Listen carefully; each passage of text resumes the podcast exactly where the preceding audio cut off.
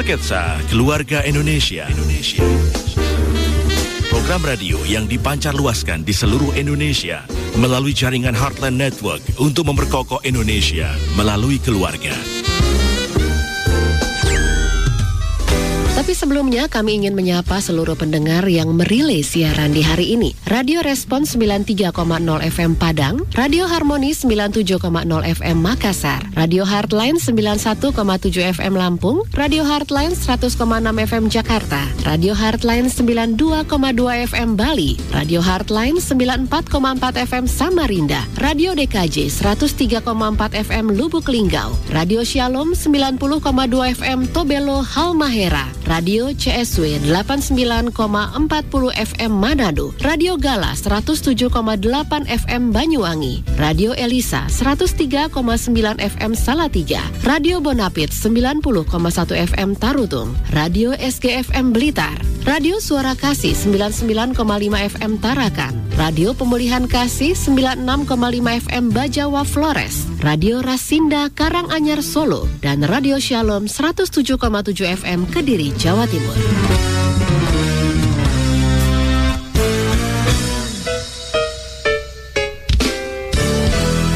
Ya, halo apa kabar untuk seluruh pendengar di seluruh Indonesia? Senang sekali kesempatan kali ini saya Ria boleh menemani Anda. Janji saya tadi, hari ini saya akan ngobrol-ngobrol dengan Pak Hendri Bun yang saat ini sudah bersama dengan saya di studio. Tolong, tolong, tolong. emosi saya dibajak nih. Nah, yeah. Pak Hendri hari ini akan jelasin kepada kita sebetulnya siapa sih yang ngebajak emosi kita dan kenapa itu bisa terjadi. Bagaimana juga caranya supaya emosi kita nggak kebajak. Hmm. Udah kelihatan Anda yang sudah lihat YouTube ya. Uh -uh. Uh, saat ini pasti udah langsung lihat nih, sudah bersama dengan Pak Hendri Bun saat ini. Pak Hendri apa kabar Pak Hendri? Baik Bu Ria. Iya. Sehat selalu ya. Iya sehat iya, sehat. Nih, Makin kalau, sehat saya. Kalau siap ketemu itu salam wajib sekarang. salam sehat salam selalu sehat. gitu ya. Di mana pun gitu ya Pak Hendri ya. Oke Pak Hendri, topik kita hari ini kenapa ya? Uh, maksudnya uh, kita kita bahas dulu deh. Ini kenapa Pak emosi bisa dibajak itu gimana iya. ceritanya Pak Hendri? Jadi pertama itu mungkin ya. nyebut nyebut itu itu loh, nyebut topiknya itu harus dengan cara yang berbeda. Uh. Jadi kalau misalnya kita teriakkan, jadi gitu kan. tolong emosi saya dibaca itu. iya. itu menunjukkan bahwa kita memang lagi darurat, darurat iya. tolong, darurat Jadi emosi. ngomong tolong itu dari hati ya, Pak? Iya. Jadi bayangkan kita lagi punya masalah kan. Uh, iya. Jadi kalau kalau lagi punya masalah besar kan kita nggak mungkin ulang tolong, tolong. Itu kan enggak kan. Pasti kita kan sekuat tenaga kan tolong, tolong gitu kan. Jadi tolong emosi saya dibajak. Nah, mm -hmm. itu. nah, itu gimana, Pak? Tolong emo emosi saya dibajak. Memang sebetulnya mm -hmm. uh, emosi itu apa sih sampai akhirnya kok mm -hmm. bisa dibajak gitu emosi? Kita kita ngomongin pengertiannya dulu nih, ya, Pak, ya. definisinya dulu, mm -hmm. ya. Kalau uh, sebelum definisi saya mungkin mau cerita dulu deh. Oke, okay, boleh, boleh. Cerita dengan sebuah peristiwa. Ini mm -hmm. ini kejadian waktu masih SD gitu kan. Mm -hmm. Jadi uh, punya saya punya satu orang anak adik kecil, adik laki-laki. Mm-hmm. Jadi waktu kecil uh, usia-usia SD gitu, adik saya itu sangat nakal, nakal okay. banget, mm. nakal. Kemudian uh, dia sering um, merusak mainan saya. Oh gitu. iya. Jadi kalau dulu waktu kecil mainannya kan banyak kan, hmm. layangan dibawa pulang, besoknya udah sobek. Oh. Kemudian mobil-mobilan, mobil-mobilan yang dibuat dari tanah biasanya. Umurnya nggak panjang. ya gitu ya pak. Iya, selalu uh -uh. rusak. Uh -uh. Jadi uh, dia selalu merusak barang mainan saya. Saya sebel, saya kadang-kadang sebel sama dia, gitu kan. Nah suatu hari uh, saya diajak papa saya ke pasar malam. Pasar malam kan biasanya bayi jualan mainan kan. Iya. Nah salah satu mainan yang saya lihat dan saya suka itu adalah mainan yang saya nggak tahu Buria apakah main juga kapal-kapalan yang dibuat dari dari kertas. bukan dari kertas air. dari apa itu tapi kalau dimasukin ke air dia bisa gerak. Oh, ada iya. misalnya itu yang di atas air. Iya. seumur pak. Kalau tuh kalau pendengar ngomong iya iya saya tahu. Berarti kita seusia lah gitu ya. angkatannya sama. Nah senang saya senang dengan mainan itu. Terus saya uh, apa mintalah uh, ayah saya beli gitu kan dan dibeliin. Jadi senang banget dapat mainan baru tersebut. Nah pas pulang rumah kan sudah malam. Kalau malam kan nggak boleh main kan. Hmm. akhirnya uh, mainan tersebut ditaruh aja di kamar mandi.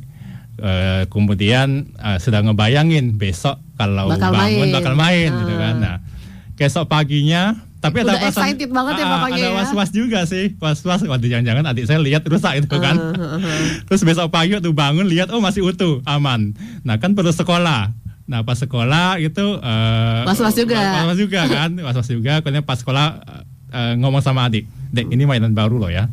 Awas kalau kamu rusakin. Oke. Okay. Awas loh dirusakin gitu kan. Jadi sudah wanti-wanti kalau dirusakin itu itu itu ada ada konsek apa resikonya mm -hmm. itu loh. Jadi berangkat sekolah. Nah sepanjang sekolah pun pikirannya nggak bisa konsen ke sekolah karena tenang nge deh. ngebayangin Biasanya bermain gitu, mainan baru kan. Iya. Jangankan itu ya saya ingat banget dulu waktu kita kecil aja dibeliin sepatu aja itu sepatu jadi teman tidur gitu ya. Padahal kalau sepatu baru. Gitu. Iya, iya. iya. Jadi ada lecet Steve kan langsung di iya benar. Iya. Uh. jadi sepanjang sekolah itu mikirannya main terus mau pulang cepat-cepat pulang main kapal-kapalan tadi. Iya. Nah sang, uh, sampai akhirnya pulang sekolah buru-buru lari ke kamar mandi. Oke. Okay. Terus yang yang didapatin apa? Rusak bener. Oh, beneran. Uh -uh. Kejadian. Kejadian. Hancur lulu hatiku ya, iya, ya. Yang dari kemarin malam sudah excited mau uh -uh. main, kemudian sudah wanti-wanti jangan iya. dirusakin, iya. pulang rusak kan? Iya. Saya ngebayangin sih, uh -uh. karena posisi kita waktu itu masih kecil yang benar-benar memang itu menjadi sesuatu yang wah gitu ya. Uh -uh. Terus gimana? Nah, karena rusak kemudian itu kan tumpuk kan artinya kejengkelan kan numpuk iya. dari kemarin-kemarin kan tapi udah diprediksi kan sebelumnya okay. iya tapi tetap aja iya. marah gitu kan akhirnya uh, uh, saya pun cari adik-adik saya uh -huh. kemudian tanpa apa ya tanpa ngomong macam-macam tak dorong adik saya oh. saking saking yeah, marahnya keselnya. kan keselnya uh -uh. dorong itu kan dengan keras uh -uh. dan enggak dan apa celakanya itu uh, saya nggak lihat di belakang ada meja Oh. Jadi dorong, adik saya jatuh, Aduh. terus kepalanya kebentur sama Aduh. pinggiran meja, mm -hmm. luka gitu kan, mm -hmm. luka uh, berdarah, panik kan, akhirnya dibawa ke rumah sakit, ke, terus diperiksa. Nah, adik adik saya itu uh, akhirnya punya itu, otaknya sedikit sedikit mm. sedikit itu keganggu. Iya iya. Dan itu ternyata efeknya permanen. Hmm. Permanen sampai dia akhirnya ya itu hidup dengan ada sedikit gangguan Waduh. otak itu. Mm -mm. Nah itu itu waktu lihat itu wah nyeselnya minta ampun nyesel, gitu kan. Nyeselnya seumur hidup, seumur itu hidup sampai, Tapi kan kondisi kita nggak bisa salahin juga karena waktu itu kita masih kecil mm -mm. dan itu memang uh, apa ya suasananya memang seperti itu ya. Mm -hmm. terus terus. Nah itu itu itu itu itu membuat saya kalau lihat adik saya itu uh, menjadi iya. apa? Menjadi Ada beban ya, bersalah Pak, ya? banget hmm. gitu kan. Kemudian mengatakan seandainya waktu seandainya bisa diputar, waktu itu bisa putar, kemudian yeah. saya waktu itu nggak nggak dibajak emosinya uh -uh. itu yeah. kan, itu kan akan terjadi. Nah sekarang adik saya itu uh, sudah sudah dewasa, uh -uh. Uh, kemudian karena karena dia nggak nggak bisa ngikutin pelajaran dengan benar, dia akhirnya nggak nggak bisa kerja di tempat yang bagus. Hmm. Jadi dia sekarang lagi kerja di uh, uh, salah satu bank mm -hmm. sebagai security mungkin mm -hmm. karena fisiknya. Mm -hmm. Tapi dia paling nggak bisa mandiri gitu ya mm -hmm. pak ya. Mm -hmm. Kita dukung dia. Oke, berarti di situ anda mengalami bahwa emosi anda dibajak. Mm -hmm gitu karena siapa sebetulnya menurut anda saat itu siapa pak yang ngebajak perasaan emos emosi hmm. itu siapa hmm. yang nah, ngebajak sebelumnya itu bukan cerita saya oh. eh ini kayaknya aduh kayak ini kayaknya emosi saya emosi jadi yang dibajak kena. nih. Beneran gantian nih pak. Gantian dibajak ya? Tadi saya ngebayangin ya ampun pak Hendri pasti kalau ketemu adiknya tuh udah pasti gimana Bersalah gitu. ya, ya itu itu cerita salah satu peserta pelatihan. Ya, oh. ya waktu waktu kita waktu lagi training ya pak? Iya waktu hmm. training. Waktu apa kita menjelaskan tentang ini tentang uh, bagaimana handle emosi dengan baik. Hmm. jadi hmm uh, itu itu kan contoh contoh real. Nah kalau kita lihat contoh-contoh lain itu banyak sekali terjadi mm-hmm. sebuah kejadian, sebuah peristiwa yang ketika ketika si pelaku merefleksi kembali maka dia akan ngomong aduh seandainya saya waktu itu bisa kembali ke waktu ke waktu yang waktu kejadian kemudian saya bisa mengubahnya ada penyesalan penyesalan yang mendalam Betul. nah itu itu adalah tanda-tanda kita sedang dibajak sama uh, uh, sesuatu emosi okay. kita dibajak nah jadi pertanyaan itu yang membajak itu siapa gitu yeah. kan itu bukan bajak laut itu. Bukan bajak kerjaan juga. bukan juga kita kan selama ini taunya bajak-bajak itu di pekerjaan. Ya, pekerjaan gue dibajak nih gitu dibajak, kan. uh, uh, apa, uh, pembajakan lagu itu yeah. kan atau bajak sawah itu enggak. Nah kalau kita bicara tentang struktur otak gitu kan jadi kita hari ini akan agak serius sedikit tentang okay. otak itu. Bagaimana uh, tubuh mendapatkan informasi. Okay. jadi seperti ini uh, kita mendapatkan informasi dari panca indera kita. Kita melihat kita mendengar, mm-hmm. kita meraba itu itu uh, panca indera kita itu memasukkan informasi ke tubuh kita, ke Betul. otak kita terutama. Mm-hmm. Nah, informasi yang masuk tersebut masuk ke otak kemudian ditampung di sebuah terminal yang, yang dinamakan talamus. Talamus. Nah, talamus itu adalah tempat uh, berkumpulnya informasi yang masuk ke kita.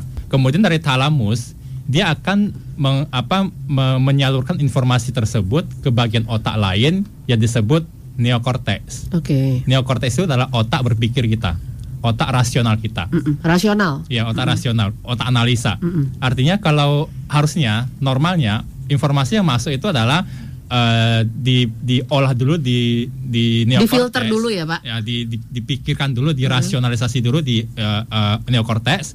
Kemudian hmm. dari neokortex baru disalurkan ke satu bagian otak yang dinamakan amigdala. Amigdala, hmm. amigdala. Amig amig amigdala. E M Y G. Oke. Okay. Dala, amigdala. Amigdala. Itu hmm. adalah otak yang menyimpan respon, menyimpan memori dan juga uh, otak yang yang berfungsi sebagai pertahanan tubuh kita. Oke. Okay. Nah, dari sanalah kemudian amigdala itu memerintahkan tubuh untuk bertindak. Hmm. Nah, itu itu harus informasi normal. Informasi yang masuk dari panca indera kita masuk ke terminal halamus di, di, dialirkan ke neokortex, mm -hmm. itu diolah, diolah gitu, baru ke amigdala, dan amigdala itu akhirnya memerintahkan tubuh kita untuk berespon. Oke, jadi action apa pun yang kita lakukan itu berasal dari si amigdala ini. Mm -hmm. Jadi okay. amig, enggak, amigdala itu uh, menyimpan memori mm -hmm. gitu ya, kemudian menyimpan respon mm -hmm. dan terutama itu dia berfungsi sebagai mekanisme pertahanan tubuh kita. Mm -hmm. Jadi amigdala itu uh, memerintahkan tubuh kita untuk apa bertindak bertindak terutama ketika ada respon apa ancaman yang datang pada kita sebagai contoh kalau kita uh, me, me, apa meletakkan tangan kita di jari eh, jari kita di api otomatis panas panas, kita langsung tarik kan mm -mm. nah itu berarti amigdala yang bekerja Oke, okay. ah, karena ada respon, kita uh, uh, menarik tangan kita ya, dari uh, situ. Uh, uh. Ya. Jadi sebenarnya amigdala itu bagus untuk mekanisme pertahanan tubuh kita. Karena kalau enggak hmm. kita kita enggak akan nggak nggak akan punya rasa takut, nggak akan punya rasa apa membela diri karena hmm. amigdala itu berfungsi sebagai itu. Hmm. Nah masalahnya masalah yang terjadi adalah uh, sering kali informasi yang masuk ke pikiran kita, kotak kita, kan harusnya ke thalamus ke neokortex dulu. Mm -mm. Nah sering kali itu alirannya nggak ke neokortex, tapi langsung ke amigdala. Oh jadi nggak nggak nggak nggak kumpul dulu informasinya ya, Pak ya? ya? Jadi informasi itu nggak diolah, nggak dipikirkan diolah. dulu, tapi langsung. langsung ke amigdala. Dan kecenderungan amigdala itu adalah respon pertahanan tubuh. Nah itu kan berarti kan balik lagi ke orangnya ya. Mm -hmm. Orangnya eh, balik lagi ke pribadi kita dong, Pak. Ya, makanya pribadi kita uh, dan kita bisa lihat pribadi orang ini ketika merespon sesuatu, oh nih amigdala nih. Dia dia maksudnya langsung dari tidak melalui proses dari talamus tadi, mm-hmm. neokortex gitu.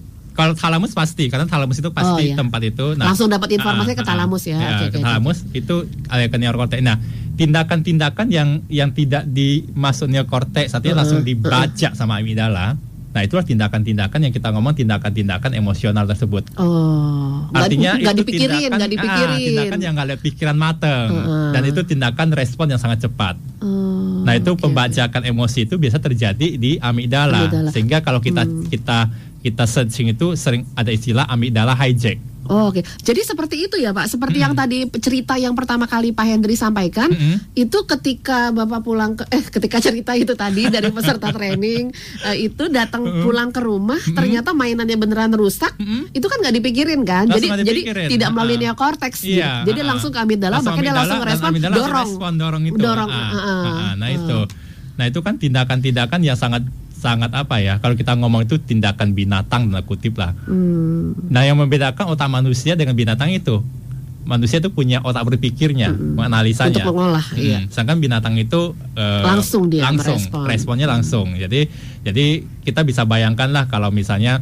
uh, kucing ditendang gitu kan, yeah. atau anjing ditendang dia kan langsung respon balik. Uh -uh. Artinya kalau dia nggak nyerang mm dia lari. Mm Nah itu respon amigdala itu seperti itu. Mm Jadi dia akan fight atau flight. Mm Fight atau flight. Fight atau flight. Mm. Jadi contoh contoh atas dan satu lagi ada yang mengatakan uh, flight, uh, fight, flight dan freeze. Mm. Apa tuh pak? Freeze itu artinya terpaku diam. Oke. Okay. Contoh misalnya kita melihat ular. Nah, kalau kita melihat ular, sebenarnya kita nggak berpikir lagi. Iya. Maka kita langsung responnya respon amigdala. Mm. Ada respon orang pertama yang fight. Ada lihat ular, langsung dia melawan uh -uh. dengan apa ngambil apalah gitu iya. dilawan iya. itu fight uh -uh. kemudian ada juga yang flight kabur uh -uh. lihat ular lu takut kabur takut, gitu kan iya. itu flight tapi ada juga yang freeze diem terpaku karena dia ngapain. tahu kita harus diem nih kalau kan nanti kita malah diserang gitu kan pak ya okay. itu itu respon uh, respon beda, itulah beda. respon iya. yang sesaat itulah hmm. maka tadi saya bilang itu tergantung orangnya kan pak berarti kan semua orang bisa di hijack sih. Oh bisa. Bisa okay. di hijack. Hmm. Karena itu itu itu memang apa? Memang proses-proses yang terjadi di pikiran kita. Hmm. Sehingga kita perlu perlu banget untuk menyadari bahwa ketika kita sedang di hijack, nah itu adalah momen ketik momen yang membuat kita meresponnya itu respon yang yang yang yang respon tanpa pikiran yang matang. Hmm. Yang ujung-ujungnya kita akan mengatakan, aduh saya menyesal sudah melakukan ini saya khilaf gitu kan. Hmm. atau atau yang ekstrim itu itu karena dorongan setan itu kan iya. itu kan setan disalahin loh pak. Biasanya kan kita gitu ya setan lah yang disalahin. Iya. Uh. pas kita ngomong setan di ujung sana lihat gila gue. gue lagi gue lagi gitu kan lu yang ya. lakuin gue yang disalahin iya. gitu kan. Nah itu tindakan-tindakan itu. Nah uh, contoh yang tadi saya ngomong kan contoh satu contoh. Kalau kita lihat di dunia saya udah ngomong belum tadi? Uh, kisah yang klasik itu waktu pecinta bola, pecinta bola harusnya tahu waktu final Piala Dunia tahun 2006 mm -hmm. antara Prancis lawan Italia. Oh iya. Mm -hmm. uh -uh. Kan kan uh, Zidane. Mm -hmm. Zidane. Zinedine Zidane. Uh, Zidane kan tiba-tiba nandu aja mm. Materazzi itu kan. Mm -hmm. Nah, itu kan itu kan pasti ke hijack. Meskipun dia ngomong saya diprovokasi macam-macam itu, yeah. tapi tapi itu itu, itu tindakan dia. Iya, uh -uh. itu respon dia. Respon dia. Dan itu respon yang yang yang apa ya yang mungkin tanpa pikiran panjang saya yakin hmm. kalau kalau itu bisa terulang maka dia akan ngomong yaudah saya akan sabar dikit lah hmm. gitu dan banyak sekali tindakan-tindakan yang yang yang timbul karena emosi uh, kita, emosi kita dibaca hmm, contoh-contohnya okay. contoh kecil lah misalnya kalau kita naik mobil gitu kan di Disalip. orang ah, hmm. itu kan secara otomatis emosi kita langsung naik gitu kan hmm. dan kita membuat apa uh, tindakan yang ya tanpa pikir panjang. Iya. Entah nggak klakson, entah langsung buka jendela segala macam gitu ya, Pak. Gitu kan. Iya, buka jendela kemudian teriak, "Eh, kebun binatang." pasar Minggu, pasar Minggu. Iya, iya, iya, iya. Daripada ngomong satu-satu kan capek iya. itu kan. ngumpul, semuanya ngumpul itu. iya, iya, iya, iya. Oke, oke. Jadi sebetulnya banyak sekali ya dalam keseharian kita yang tanpa kita hmm. sadari sebetulnya emosi kita dibajak gitu loh, Pak. Hmm, hmm, oke, nah jadi tanda-tanda apa lagi sih ketika uh, uh, kita tahu bahwa emosi kita dibajak selain tadi anda katakan ketik penyesalan mm-hmm. itu merupakan tanda-tandanya bahwa uh, kita emosi kita dibajak gitu. Mm-hmm. Mm-hmm. Jadi uh, tanda emosi dibajak itu paling real itu itu uh, penyesalan tadi penyesalan kan? tersebut okay. uh, penyesalan tersebut kemudian kita tidak bertindak dan tidak berperilaku seperti biasanya mm. artinya kita bisa melihat dari respon-respon tubuh kita sebenarnya mm. jadi kalau misalnya kita merasakan jantung kita mulai uh, berdegup lebih cepat, hmm. kemudian tangan kita udah cenderung mulai mengepal, hmm. habis itu rahang kita hmm. mulai mengeras, itu kan berarti berarti itu proses uh, pembajakan emosi, emosi udah mulai terjadi. Hmm. Beda kan kalau kita merespon sesuatu dengan cara normal kan kita santai-santai aja. Yeah. Tapi karena karena dibaca, nah itu membuat uh, berefek pada respon tubuh kita juga. Hmm. Jadi kalau kita misalnya sudah mulai uh, nafas mulai hmm. menggebu-gebu itu yeah. nah itu sebagai kesadaran bahwa kita sedang sedang dalam proses dibajak emosinya. Hmm. Hmm. Nah, apa yang harus kita lakukan, Pak? Kita Hmm. Sebenarnya kan kita dalam kondisi yang sadar ya. Hmm. Ketika emosi kita dibajak itu kita hmm. ketika kita kesel kita ngepalin tangan kan hmm. kan sebenarnya kita dalam dalam kondisi yang sadar gitu. Iya, sad, uh, sadar tapi bisa juga tidak karena itu kan itu kan langsung uh, langsung langsung respon, langsung ya? respon kan. hmm. kan. Ha -ha. Jadi uh, dampak-dampaknya lah ya, dampak-dampaknya terutama uh, selain tadi itu ada tindakan tindakan emosional tadi itu. Oke, okay, dampaknya? Uh -uh, itu itu juga uh, membuat banyak aspek hidup kita terganggu. Pasti. Mm -mm. Uh. Terutama ke misal ke kesehatan. Mm. Itu kan kalau kalau orang yang sering dibaca itu kan cenderung menjadi marah. Iya. Ya kan, marah kemudian bertindak di luar uh, keharusan, di luar iya. kebiasaan terutama marah lah itu itu kan itu kan sebuah sebuah respon yang sangat nyata. Iya. Oke semua negatif ya pak ya? Iya. Oh dan teman karena dibaca kan? Iya karena dibaca. Uh -huh. Marah itu kalau kita marah itu kan dampaknya nggak bagus kan. Hmm. Itu itu bisa merusak hubungan, hmm. bisa membuat uh, kesehatan kita terganggu juga. Hmm. Survei-survei yeah. kan mengatakan bahwa kalau kita marah itu um, potensi sakit jantung lebih besar. Hmm. Kecuali marah-marah manja, Pak. Kecuali marah-marah manja. Cari perhatian itu. Ada ya caranya marah manja. Uh, ada, Pak, ada. Hari gini ada.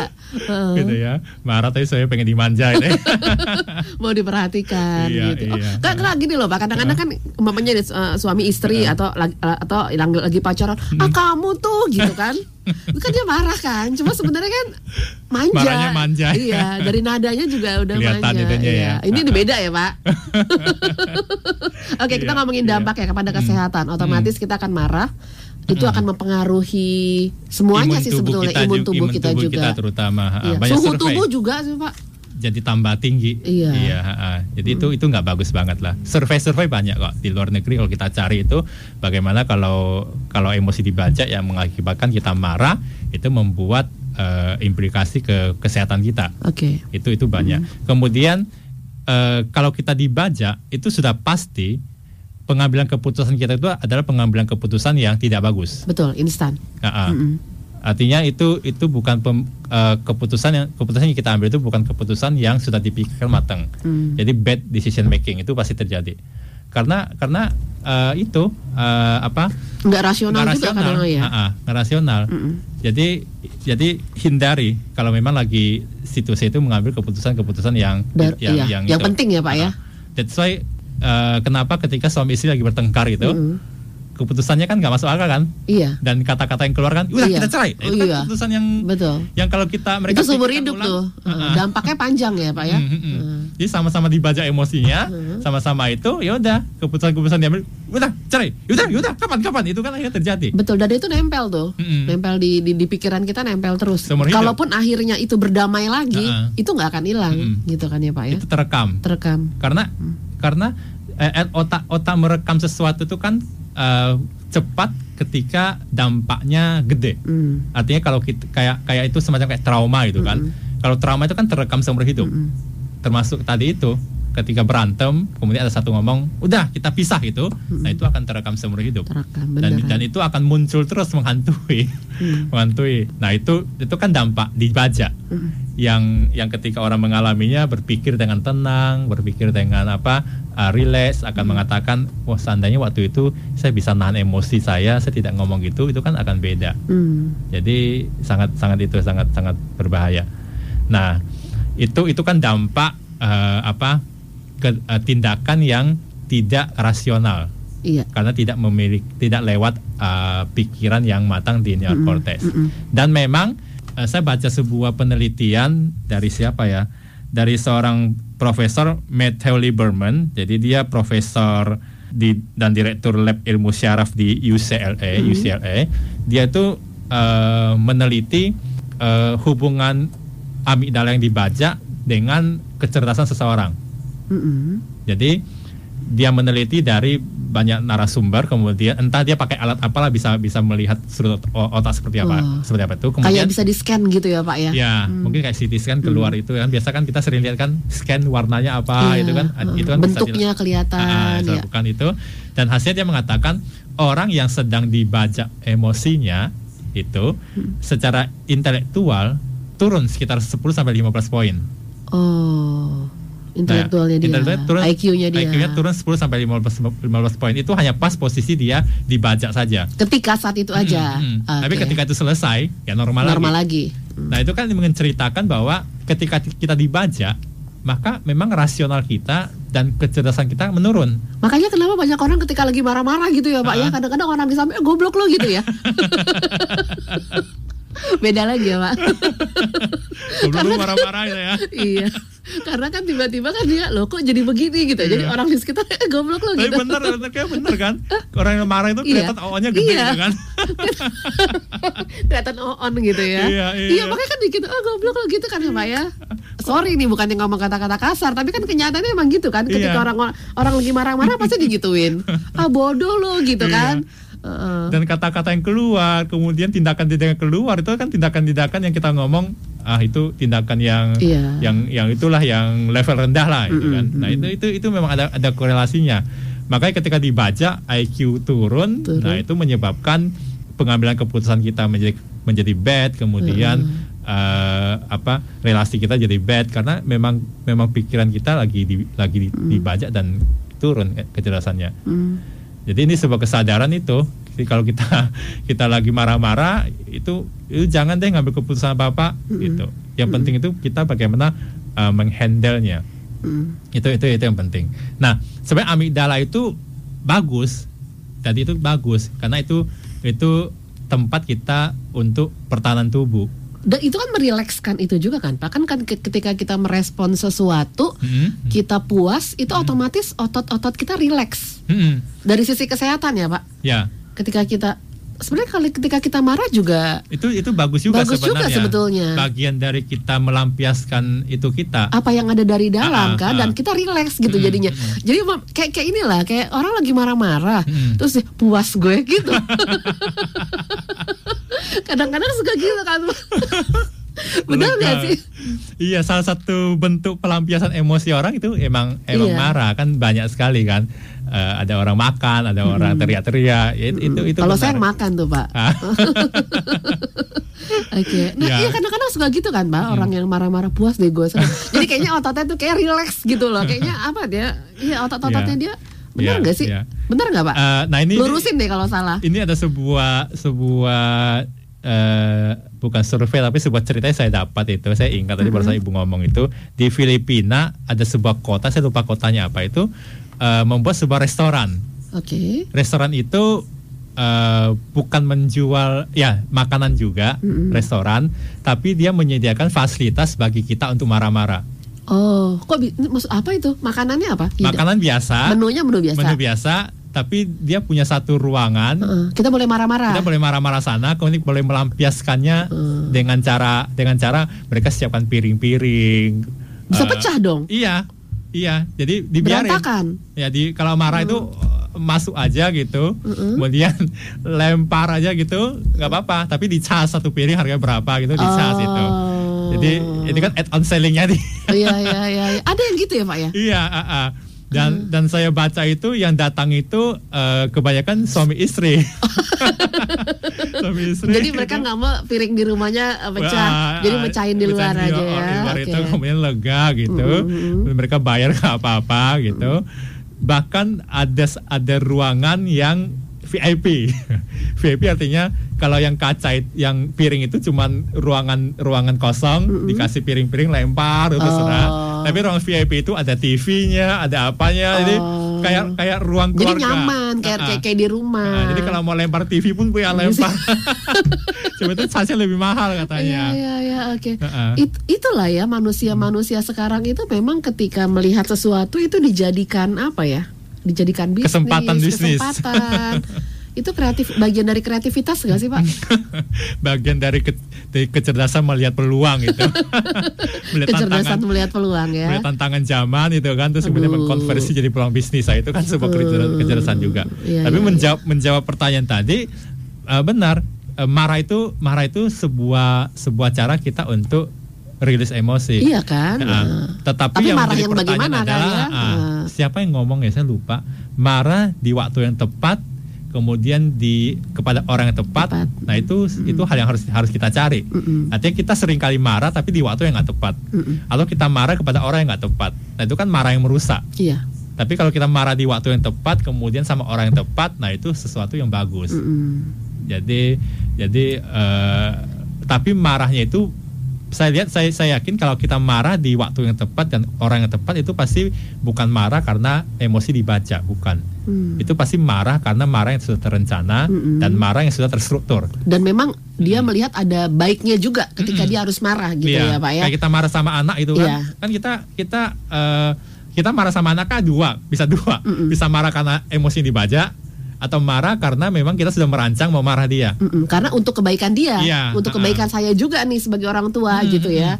Marah uh-uh. karena emosi yang dibaca kan biasanya kita sering terganggu kan. Bisa kita lagi uh, ini ini ini sebuah pengakuan dosa juga ya. Saya sering juga di rumah. Kenapa? Kenapa? Kerja di pengakuan dosa juga karena uh. saya sering juga kan sekarang banyak di rumah uh, uh. kerja di rumah itu kan bisa uh. fokus kan dan sekarang kan anak belajar di rumah. Iya. Nah itu sering tuh anak kecil karena ada PR nggak tahu nyolonong aja. Oh, ini gimana, gimana sih gitu ini ya? Gimana itu kan? Nah kita kan bisa fokus kan terganggu diserak kan. Iya. Nah itu bisa bisa dibaca tuh. Hmm. Akhirnya ketika terdistrak distrak itu sering kita emosi uh, kan. Dan itu marah yang marah yang dibaca oh kamu aja gitu nggak bisa. Itu itu ketika dilakukan lewat itu nyesel itu kan emosi. Itu betul. marah yang dibaca tapi marah yang kita rencanakan marah yang tadi ibu ngomong. Artinya kita marah karena untuk kebaikan. Nah itu ada strukturnya juga. Iya ada caranya juga. ada cara juga iya. Nggak nggak langsung marah-marah hmm. kan? Bisa aja mungkin mamanya si papa bilang hmm. duduk sini papa mau ngomong gitu kan. Hmm. yang biasa-biasanya nggak pernah kayak begitu begitu kan itu kan marah pak. Walaupun nadanya nggak nggak nggak tinggi gitu kan ya. Nah itu marah yang bukan karena bajakan tapi marah yang kita rencanakan, kan. rencanakan. Kan? Nah itu kan efeknya kan bagus. Mm-hmm. Nah itu itu mungkin yang membedakan itu seperti itu. Marah itu ya ya ya penting. Mm. Oke okay, baik. Pak Hendri dampak-dampak apa lagi sih gitu ya ketika mm. emosi kita dihijack? Nanti kita akan mm. uh, sampaikan lagi ya di sesi yang selanjutnya. Mm. Kita akan break dulu sebentar. Untuk anda yang mau tanya-tanya silahkan boleh melalui WA ke nomor 0855 885 1006. Mm. Boleh juga melalui kolom chat di Heartline Network ya. Untuk uh, kesempatan kali ini saya masih bersama dengan Pak Hendri Bun, senior trainer and ghostwriter juga co-founder dari PT Mitra Pembelajar. Oke, terima kasih Anda masih bersama dengan kami untuk kesempatan kali ini. Sketsa Keluarga Indonesia masih menemani Anda hmm. untuk edisi hari ini. Saya masih bersama dengan tentunya Pak Hendri di studio ya. Tolong hmm. emosi saya dibajak. Tadi beberapa dampak sudah disampaikan hmm. di antaranya adalah kesehatan, kemudian juga keputusan yang kita ambil hmm. gitu. Apalagi nih Pak Hendri? Ya, hubungan itu pasti itu hmm. hubungan itu ya. Itu pastilah karena kalau kita bertindak dengan dengan pikiran dibaca itu pasti akan merusak hubungan. Mm -hmm. Jadi studi studi Martin Seligman ya saya kira ya, dia itu pernah membuat sebuah sebuah studi mm -hmm. uh, bagaimana para leaders uh, berpengaruh kepada hubungannya dengan timnya. Mm -hmm. Jadi uh, dia dia dia melakukan survei kepada para pemimpin sekitar 200-an pemimpin kemudian di, dibuat sebuah ke, keputusan bahwa leader yang sering dibaca emosinya artinya leader yang sering marah-marah karena mm-hmm. Ya karena karena sesuatu, sesuatu gitu ya uh, dan itu bukan marah yang membangun seperti yang okay. kita ngomong jadi dikit-dikit marah dikit-dikit ya, marah gitu pak dikit-dikit marah itu mm-hmm. itu mempunyai dampak hampir 50% membuat tim mereka itu nggak betah okay. dengan pemimpin artinya uh, it, uh, mereka itu keluar dari perusahaan. Hmm. Ya kan kita sering ngomong kan, kebanyakan karyawan keluar dari perusahaan itu bukan karena bermasalah dengan pekerjaan. Hmm bukan bermasalah dengan tugas. Kenyamanan tapi, ya pak? Iya, tapi lebih baik bermasalah kan, karena dengan pemimpinnya. Pemimpinnya. jadi iya. jadi ini uh, sebuah iya. uh, sinyal juga dan warning juga kalau kita ngomong konteks uh, iya, korporat, dalam pekerjaan, uh, kita sebagai pemimpin lah terutama itu sangat penting untuk uh, mempunyai kesadaran bahwa kita bisa dibaca emosinya hmm. dan kalau itu terus dilakukan untuk tim itu nggak bagus. Hmm. Nah sama juga untuk keluarga. Hmm. Kalau kita sebagai orang tua yang sering dibaca, ini kan konteks relasi yeah, kan, betul. sering marah-marahin anak, itu akan membuat apa ya anak-anak kita itu punya nggak nyaman di rumah juga uh, nggak nggak home sweet home ya pak benar hmm. dan yang yang parah itu adanya mereka itu justru akan ada luka betul ya betul. kan karena sering di karena ya. kalau kita marah karena dibaca kan kata-kata yang keluar dari kita itu kan kata-kata yang negatif dan kata-kata mm. kita ngomong kata-kata yang nggak bermutu kan? Mm Wah, itu itu kan nggak enak di ngomongin lah. Mm dan kita keluarkan gitu aja dengan lancar itu karena emosi yang dibaca. Mm. herannya kalau di rumah bisa lancar di luar nggak lancar. Ada juga yang gitu tuh pak sama sama orang rumah maksudnya lancar kayak gitu iya, ya. tapi di rumah di luar tuh baik banget di dalam rumah tuh bisa iya. bisa nggak gitu ada juga yang begitu nah, nah itu hmm. itulah apa keajaiban hmm. keajaiban hmm. orang kan gitu kan mungkin karena ngerasa udah deket wajar hmm. kalau saya begitu ngerasa wajar hmm. gitu ya pak ya padahal sebetulnya itu nggak wajar kan hmm. lagi merasa sebagai ayah sebagai ibu jadi wajar-wajar aja gitu kan Nah itu itu bisa membuat anak jadi luka karena iya. anak-anak itu terutama yang kecil itu kan masih merekam merekam banget Betul. merekam apa yang dikatakan orang tua. Itu mempengaruhi langkah dia ke depan uh, juga kan. Uh, uh. Orang tua kan dianggap sebagai otoritas yang tinggi kan. Mm. Artinya apa yang dikatakan orang tua itu biasanya sama anak-anak yang masih masih yeah. masih bertumbuh mm. masih di bawah 13 tahun itu mm. itu sebagai sebagai kayak kayak kata-kata dari Tuhan juga. Mm. Artinya kita kan representatif dari Tuhan untuk anak-anak. Mm. Artinya mereka melihat kata-kata itu kayak kata-kata itu. Jadi kalau kita ngomong sesuatu yang menjatuhkan, sesuatu yang membuat mereka yeah. down, itu kan terekam. terekam dan itu membuat citra diri mereka akan kebentuk seperti yeah. yang kita ngomongin. Mm -hmm. Kamu nggak teliti banget, nah itu kan terekam terus. Mm. Kamu masa gitu nggak bisa, itu itu kan itu kan hal-hal yang akan diingat terus sampai hidup. Yeah. Nah itu itu itu berbahaya berbahaya banget. Jadi pemilihan kata, nah itu itu kan kalau kita dibaca kan kita nggak bisa milih-milih kata. Bisa, iya. Karena, Karena kan tadi itu kan refleks. Uh -uh, refleks ya hmm. sering kita ngomong ya refleks binatang lah itu itu kata-kata itulah refleks. sehingga kita sangat perlu apa perlu uh, kesadaran penuh hmm. bahwa kita perlu mengendalikan namanya uh, pembajakan emosi ini hmm. itu sangat sangat sangat diperlukan hmm. nah kembali ke amigdala itu amigdala itu kan memang sebuah uh, sebuah bagian di otak kita itu uh, um, mekanisme bertahan kan Artinya hmm. ketika ada ancaman datang dia bertindak. Kayak tadi itu ketika kita tangannya kena api dia bertindak karena itu yeah. ancaman atau ada ular kita itu ancaman. Nah, bukan saja secara fisik dia akan bertahan, akan akan membuat pertahanan di, di tubuh kita, tapi secara non non fisik pun hmm. dia akan uh, membuat kita bertahan. Artinya hmm. ketika kita diserang secara kata, gitu kan, nah itu sebagai serangan bagi kita, maka amigdala itu akan ambil alih. Hmm. Ketika kita dilecehkan, ketika di apa diperlakukan tidak adil, maka amigdala itu akan cepat mengambil alih, hmm. yang membuat kita bertindak tidak rasional. Oke. Okay. nah kalau orang-orang yang ini Pak, yang hmm. mungkin merasa kesepian, hmm. depresi segala macam, itu juga karena emosinya di hijack juga ya? Kalau kesepian, hmm. kalau uh, mungkin bukan emosi yang dibaca. Atau mungkin orang ya. yang sering mengalami darah tinggi gitu Pak? darah tinggi tekanan, itu tek, uh, mungkin karena tekanan gitu bisa ya? juga ha, ha, ha, karena hmm. tekanan-tekanan itu hmm. kalau darah tinggi kan biasa ada dua kan karena memang makanan atau hmm. karena memang tekanan tekanan yeah. hmm. jadi kalau memang makanan ya berarti itu bukan bukan pembajakan hmm. tapi kalau misalnya karena tekanan-tekanan itu uh, pasti karena emosi yang dibaca hmm. serangan jantung misalnya saya dengar di mana ya kalau nggak salah di siarannya Heartland juga deh -hmm. sebuah sebuah talkshow mengatakan sekarang tingkat uh, orang yang kena serangan jantung kan semakin tinggi. Uh, uh, usianya semakin Oh, usia semakin turun, iya, semakin uh, uh, ya semakin dini. Iya, semakin dini kan. Uh -uh. Dulu katanya usia 50 plus mm, itu mm, baru kena dan biasanya yang kena kan biasanya laki-laki. Yeah. Nah, sekarang itu semakin yeah. turun kemudian perempuan pun juga bisa kena. Itu kan pasti karena ya pasti pertama itu karena makanan, itu pasti karena konsumsi. Yang kedua itu karena itu karena tekanan-tekanan ya. itu kan situasi-situasi yang terjadi yang membuat kita itu merasa itu ancaman bagi kita dan mekanisme tubuh bekerja. Mm -hmm.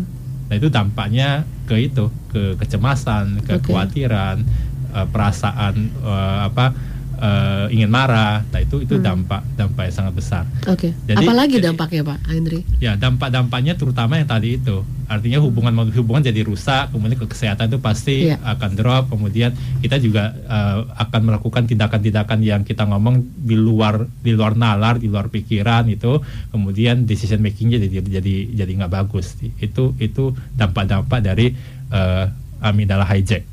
Nah, okay. jadi pikiran adalah, ya jadi pertanyaan adalah ketika kita menyadari bahwa ada yang namanya pembajakan emosi, mm. apa harus kita lakukan? Apa, betul. Hmm, bagaimana apa? tindakan pencegahannya? Mm. Pencegahannya sebenarnya simple, simple, dan itu sudah anjuran dari anjuran turun temurun. Mm. Dari, dari orang tua dulu. Dari orang tua dulu. Oh, Oke. Okay. Bukan orang tua semua itu kalau nganjurkan itu pasti sama orang ketika marah pasti ngomong sabar, sabar, gitu kan. sabar uh, ya. Itu anjuran yang benar-benar uh, apa? Uh, ampuh sih. Ampuh. Uh -uh.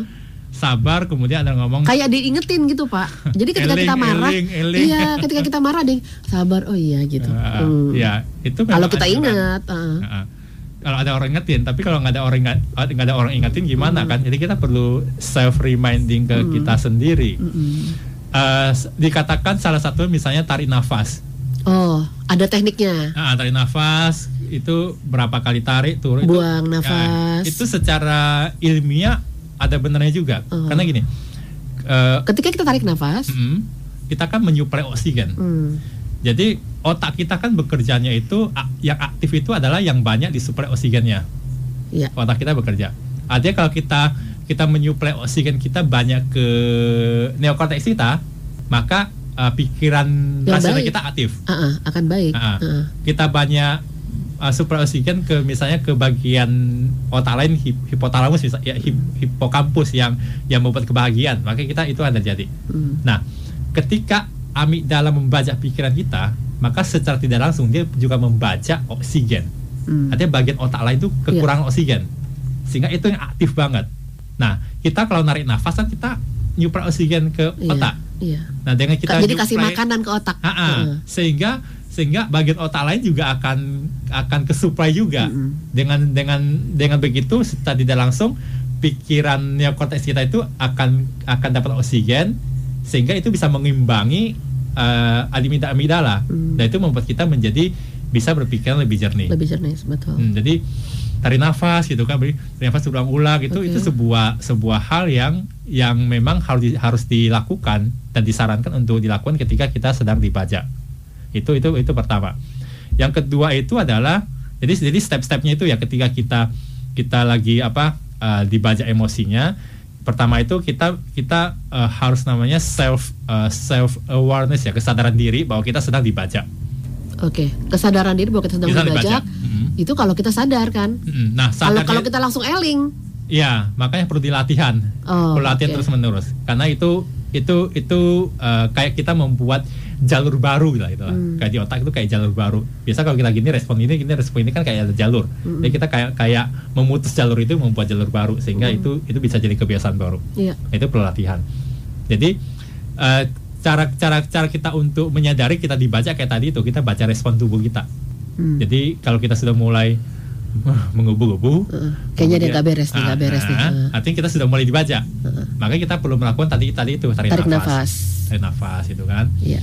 Kemudian ada sebuah anjuran yang bagus itu namanya six second rules. Apa itu, Pak? Hukum 6 detik. Oke. Okay. 6 detik. 6 detik. Oke. Okay. Artinya ketika kita mulai merasa bahwa tubuh kita sudah mulai itu, sudah mulai ada respon yang yang yang menandakan kita dibaca, kita ngambil waktu jeda selama 6 detik, uh, 6 detik. 6 detik. 6 detik? Gak lama sih. Nah, udah. 6. Nah, itu bisa dilakukan untuk apa? Banyak hal tadi tarik nafas pertama yang kedua kita bisa lakukan dengan cara kita menyingkir oke okay.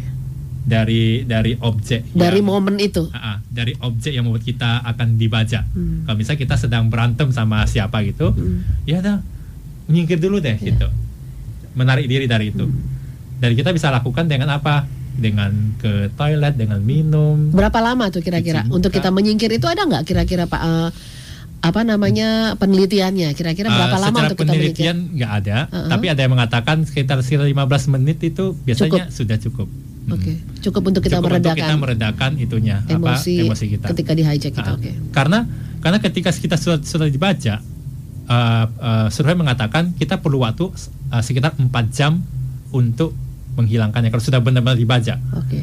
Ada kalau kita kita marah itu bisa ke bawah sampai empat jaman. Empat jaman. Nah, ada kalau kita kita lagi lihat ada orang lagi dibaca emosi lagi marah, kita jangan jangan jangan dekat-dekat dia empat jam. jangan dekat-dekat dia empat jam. Dekat-dekat dulu tunggu okay. tunggu supaya itu reda itu. Oke okay, oke okay, oke. Okay. Tapi kalau kita tidak sampai dibaca, nanti ada ada tanda-tanda mau dibaca hmm. dan kita mau rilisnya itu bisa sekitar sekitar sampai 15 menit itu biasanya akan 15 akan reda, menit reda okay. kembali. -uh.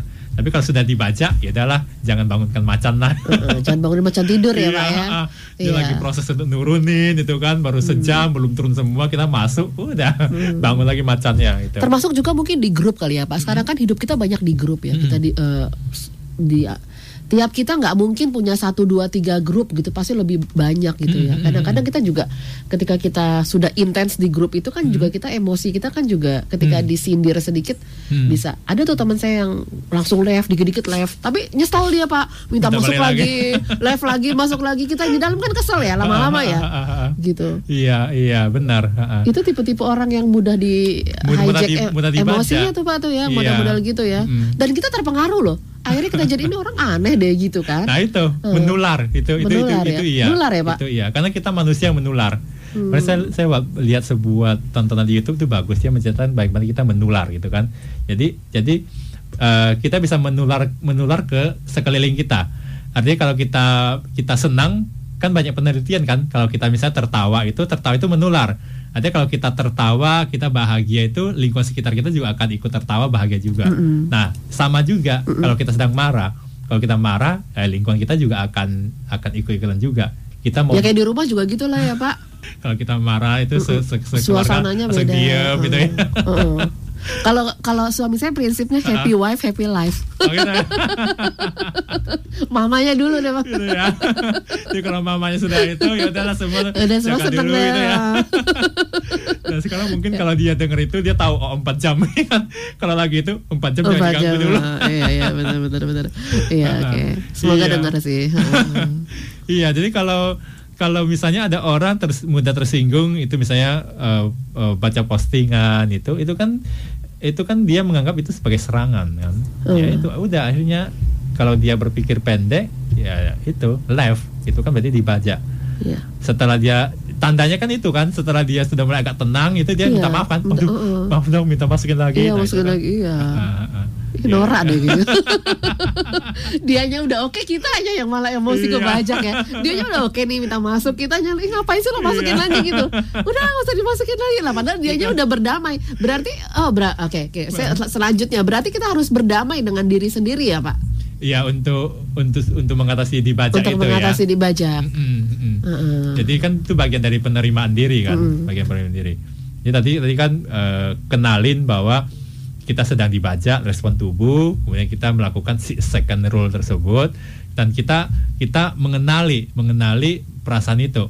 Hmm. Ada kita kita mengatakannya, memberikan label. Hmm. Karena kalau kita tahu kita tahu bahwa kita sedang sedang dalam emosi apa, bisa pikiran kita lebih tenang.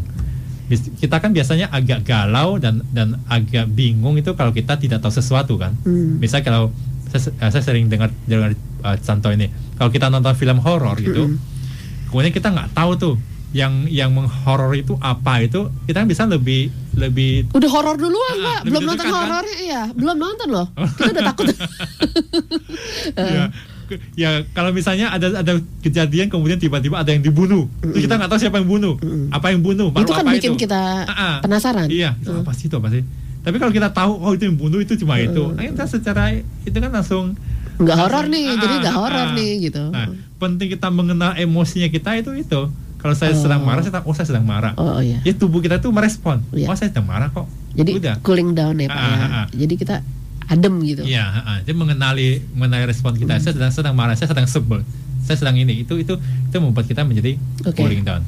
Nah itu itu paling nggak akan membuat emosi kita itu yang sudah di sudah mulai dibaca itu pelan-pelan akan turun. Turun Iya. Nah kalau kita melakukan sesuatu, apalagi yang perlu kita lakukan Pak ketika kita mm. merasa emosi kita dibajak? Kita, uh, kalau saya sih gini Pak Henry, apakah ini bagian dari uh, caranya gitu mm. supaya emo kita bisa lebih tenang? Mm. Ketika lagi marah, kita mm. melakukan sesuatu, mm. jadi akhirnya hilang. Mm. Jadi kita nyibuk-nyibukin diri Pak. Ya, itu kita kan... menyibukkan atau mungkin ketika kita lagi mm, ya kita ketika kesepian, hmm. ketika kita lagi marah, hmm. ya lakukan sesuatu, entah masak, entah ngapain, entah ngapain itu akhirnya hilang gitu. Ya. Itu bagian juga gak sih? Ya itu kan bagian dari kita menarik diri. Oh itu menarik diri ya? ya? Menarik diri dari objek yang marah kan? Oh, nah, kirain menarik diri tidur gitu enggak ya? menarik diri makan itu ya. ada ada memang yang mereferensikan itu menarik diri, kemudian kita alihkan perasaan kita kepada hal-hal yang menyenangkan kita. Uh, Jadi kalau iya. misalnya kita kita lagi marah, mulai itu alihkan aja ke misalnya kalau kita punya punya piaran ikan ya lihat aja iya, di sana itu ikan. biasanya akan akan itu. Iya betul. Kita masak gitu masak. Iya. ya yang yang berbahaya kan kalau kesukaannya makan. Nah, itu kan bahaya oh, banget. betul betul betul. Ini udah warning sih sebenarnya. Iya, iya, iya, iya. jadi Viktor Frankl mm -hmm. uh, dia itu orang yang membuat logoterapi. Dia itu salah satu orang yang lolos dari camp Nazi dulu itu kan. Oke. Okay. Ya, uh-huh. Dia menulis buku sebuah sebuah buku yang berjudul Man Search the Meaning. Jadi bagaimana orang mencari mencari makna. Jadi jadi dia mengatakan bahwa uh, uh, antara sebuah peristiwa sama respon kita itu ada jarak. Peristiwa dan respon uh-huh. ada jarak. Ada jarak. Ada jarak. Yang berbahaya itu adalah peristiwa dan respon nggak ada Tidak jarak. ada jarak. Itulah yang yang Betul. dia sebut sebagai mungkin saya tafsir dia sebut sebagai amigdala hijack. Uh-uh Artinya ketika sebuah respon datang, eh peristiwa datang kita langsung respon, uh nah itu berarti kita nggak ada. Seperti jarak. yang kejadian pertama tadi bapak ceritain mm itu ya, itu itu kan nggak ada jarak ya pak? Mm, artinya langsung langsung aja dibaca, uh langsung responnya respon yang enggak itu nggak mm bagus. Kalau ada jarak, berarti kita ada kesempatan untuk berpikir ya. Mm Karena jarak itulah membuat kita bisa memasukkan uh, rasional kita. Nah itu itu penting kita lakukan. Dengan cara apa tadi tuh 6 itu, detik itu. 6 nah, detik, nah, tarik nafas tarik nafas. itu berarti kita sedang membuat jarak antara peristiwa sama respon kita. Hmm. Dan itu biasanya respon yang didapat itu adalah respon yang lebih bagus. Hmm. Respon yang yang manusiawi lah. Hmm. Respon yang menggunakan bagian otak yang disebut human brain. Hmm. Jadi jadi itu itu itu sebuah hal yang saya ngomong oh ini bagus nih untuk kita coba lakukan dan memang secara uh, praktek itu susah benar, susah, sih, uh -uh, iya. susah benar. Tapi kalau kita lakukan sekali, hmm. dua kali, itu hmm. akhirnya jadi kebiasaan juga ya, yeah. jadi habit yang bagus juga gitu. Yeah perlu latihan berulang-ulang ya bang latihan. kayak membuat jalur baru tadi itu itu latihannya itu itu mungkin seumur hidup kita harus belajar itu hmm. Karena, dan efeknya untuk keluarga juga ya Pak. Mm-hmm. Akhirnya anak juga melihat bagaimana respon kita mm-hmm. dan akhirnya mereka juga belajar oh orang tua gue begini nih, mm-hmm. berarti saya juga harus begini nih mm-hmm. gitu. Itu nular juga ya. Iya iya itu bagian dari kita mewariskan mewariskan sesuatu hal yang baik iya. yang baik kepada anak kita juga. Benar. Nah saya ngomong kayak gitu itu bukan berarti saya sudah lewat. Iya, iya. Nah, masih terus belajar ya Pak. Iya mungkin saya anak saya kalau dengar itu dia bilang oh deh. beda dia sama dia. saya juga kadang gitu loh Pak. Saya juga kadang gitu loh. Kalau mamanya nih lagi lagi lagi, uh. lagi bikin sesuatu, lagi uh. bikin feature, lagi uh. bikin tentang nasehat di radio gitu ya. Kadang-kadang nih ya saya kalau lagi lagi jalan terus uh, papanya muter radio radionya radio hardline mm. terus ketika yang diputar itu sesuatu yang saya lagi nasihatin orang gitu uh. saya kecilin tuh pak saya kecilin nah oh, ya kan ya? soalnya kalau soalnya kalau nanti mereka denger bukan mama nih kayaknya nih. Kayaknya nggak gini deh. Iya. ditegur juga Ditegur sih juga. gitu. Nah, itu bagus lah artinya. Iya. nanti kita mencoba menghidupi apa kita ngomong itu kan? Iya. jadi kalau saya duduk depan langsung langsung kecilin. Padahal tadi iya. lagi gitu kan? Nggak tahu langsung ganti radio pak. Kenapa? Oh enggak pengen denger lagu aja iya, ya itu iya, ya, ya, ya, bagian itu untuk kita terus belajar, ya, proses. Karena saya juga masih sering terbajak juga, entah karena uh, terutama di keluarga lah ya karena kan itu yang paling dekat dengan kita dan karena kita merasa keluarga kan punya kita jadi kita lebih bebas untuk untuk untuk mengekspresikan kemarahan Sesuatu, kita betul. itu kan kemarahan dibandingkan orang lain. Mm -hmm. jadi dalam dalam proses lah. Tapi saya saya pikir itu kalau kita lakukan itu sebuah hal yang akan menyelamatkan banyak hal. Hmm. Pertama menyelamatkan kesehatan kita, Betul. pasti. Kemudian menyelamatkan hubungan kita, hmm. artinya menyelamatkan pekerjaan kita, menyelamatkan keluarga kita. Iya kemudian menyelamatkan banyak orang juga itu sebuah sebuah kesalahan yang harus kita lakukan. Nah, Oke okay, baik. Nah Pak satu juga hmm. yang Oke, okay, Pak ini sebagai closing statement amat Anda nih Pak. Oh, closing statement ya. sekalian, sekalian Pak, sekalian diborong. Yeah. Masih ada tiga menit Pak Henry. Oke. Okay, Jadi pembajakan emosi itu sebuah hal yang terjadi dan itu akan terjadi selama kita masih hidup dan selama kita masih berinteraksi dengan orang itu kita akan masuk ke sebuah situasi yang memungkinkan kita untuk dibaca secara emosinya. Dan kalau kita ngomong, kalau kita sudah dibaca emosinya, artinya kita kita membiarkan amigdala kita di hijack, maka kita akan membuat respon-respon yang yang yang bukan the best kita. Respon yang kita tampilkan karena emosi yang dibaca adalah respon yang versi jelek kita. Itu membuat dampak kepada banyak hal. Nah, kesadaran ini sangat penting supaya kita bisa uh, mengovercome, mengatasi supaya ketika kita mau dibaca kita punya rem rem untuk menyetopnya. Caranya apa? Caranya tadi itu kita perlu kesadaran diri bahwa oke, okay, gue lagi mau dibaca nih, gue lagi mau dibaca nih. Ya udah, kita menarik diri, kita melakukan namanya tarik nafas, kemudian menghitung si second rule itu kemudian kita mengalihkan diri kita kepada hal-hal yang bisa membuat uh, apa pikiran kita menjadi lebih aktif, pikiran rasional kita menjadi aktif. Nah itu kalau dilakukan maka kita bisa uh, bertindak dan merespon sesuatu dengan pikiran yang matang, ya. yang jernih, dan itu bisa menyelamatkan banyak hal. Menenangkan pikiran kita juga iya, ya. Iya benar. Mm-hmm. Nah satu hal lagi juga adalah ternyata saya baca ada riset yang mengatakan mutu makanan kita juga mempengaruhi. Oh ada ya. makanan-makanan yang membuat kita menjadi gampang untuk marah. Gorengan loh. Iya. Iya, makanan yang banyak karbo katanya, kemudian banyak garam. Saya baru tahu. Pas ah. banget Pak, kemarin tuh ah. saya baru nganter uh, suami saya ke klinik baru kemarin, belum 24 jam nih. Ah. Iya, dokter bilang gitu sih, hmm. kurangi garam, hmm. kurangi gorengan gitu. Iya, saya waktu dengar gorengan terakhir langsung pura-pura nggak dengar gitu. iya, tapi memang benar sih Pak, itu ya. Itu membuat itu kita uh, hormon marah kita jadi gede. Garam, Oh, mungkin sebabnya ketika kalau kita makan makanan yang kurang garam kita marah itu ya. kurang asin kurang gitu. asin itu ya. kurang nendang gitu. Iya, uh. iya.